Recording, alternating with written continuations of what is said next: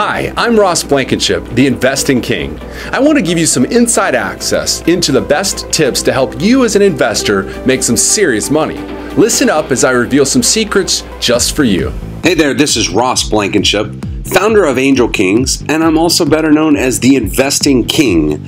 I'm going to give you some inside information about a site called Fundrise which has become very popular in the real estate investing world, and give you some insight as to whether or not I'd recommend using it and things they should improve. Uh, there are four things you need to know about Fundrise. First and foremost, Fundrise, like I said, is a is a real estate investing platform um, started by a guy named Ben Miller back in 2010, uh, who uh, originally built a site called Popularise, which is a real estate crowdsourcing website, and then went on to uh, build a platform that's called Fundrise, uh, where you can invest small amounts into big real estate development projects, with the hope being that you'll have a higher rate of return than you would potentially uh, just investing in the S&P or with with uh, publicly traded companies. So that's what Fundrise is. It's a real estate uh, crowd crowdfunding platform. Um, my overall experience, and I recommend, I, I do my due diligence, and I would never recommend or not recommend a site unless I've used it personally. First and foremost, I've used it. I think it's average. I think the site looks good. I mean, it's it's a solid, well-built website. Um, but the experience I've had is that there have been some deals that I would have done, um, but they're not the best deals. And I think some of the frankly, some of the investor returns that you get for putting in these real estate development projects that you get excited about doing aren't necessarily as high as you would uh, get uh, investing in the public market.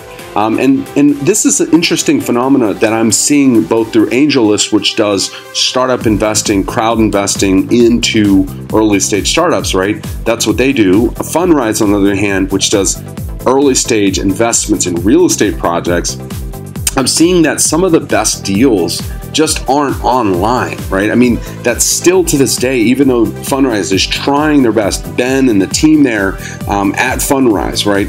These guys, including, uh, are just not bringing the best deals online. They're just the deals that they can maybe get some cross promotion or marketing for to get investors excited about, but they're really not the best deals.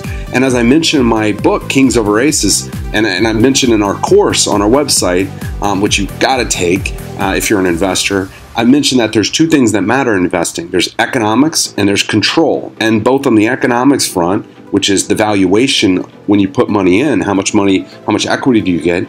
And then on the control front, how much control will you get over that company? In both cases, with respect to Fundrise, the economics of the deals don't really make a lot of sense, right? You get a third in line lien on a, a on a, a, loan essentially uh, when you invest in some of these real estate projects. So in other words, you'll be the, the second or third or fourth down, um, uh, you know, whatever along the mezzanine to get your money back if the if the project bellies up. So I think frankly, I don't see a necessarily I don't see a higher rate of return, and I also see more of an uh, of a, a risk that's not mitigated, and I also don't see a lot of great deals um, on their site where you know there's still sort of this old boy network of, of the best deals not being online okay where people aren't going and putting these online. So i mean overall i'd say it's it's an average site. And by the way i'm not into great inflation. I went to cornell top school we don't inflate our grades like some other schools. And i'll tell you this much i bring that standard to angel kings.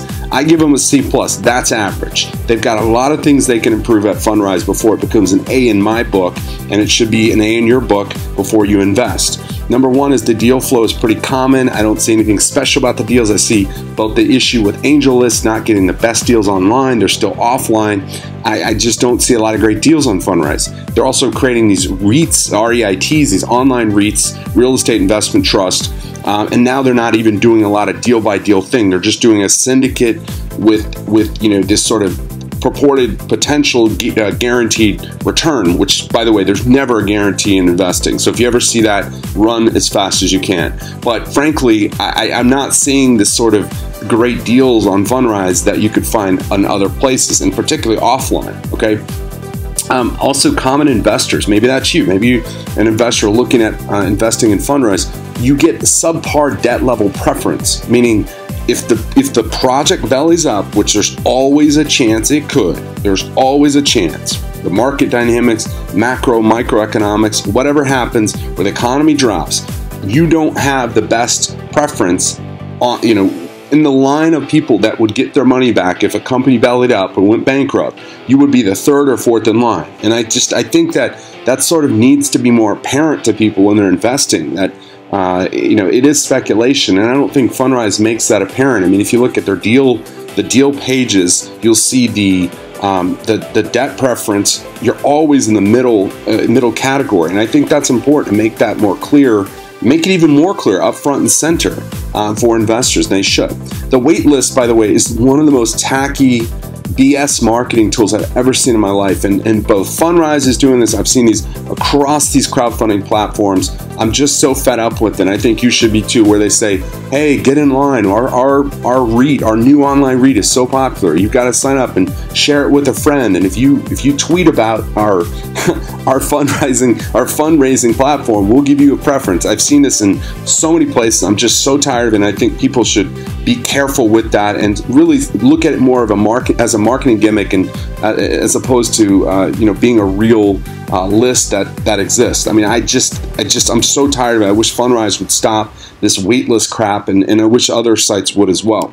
Um, you know, it just it's not appealing at all. Uh, maybe they're getting these big lists, but frankly, those aren't the type of people that are waiting the list. You want busy investors like me to make an impact. Frankly. Um, so stop the wait list. Uh, stop that nonsense. The other last part that Fundrise can improve to become a B or A, even higher, uh, you know, an A plus, which is what they should be, is to uh, you know change this this the, on your website. You've got this average ROI um, that investors make. But let me explain something to you from an investing standpoint. And I'm a total geek about investing, as everybody should. Do your due diligence.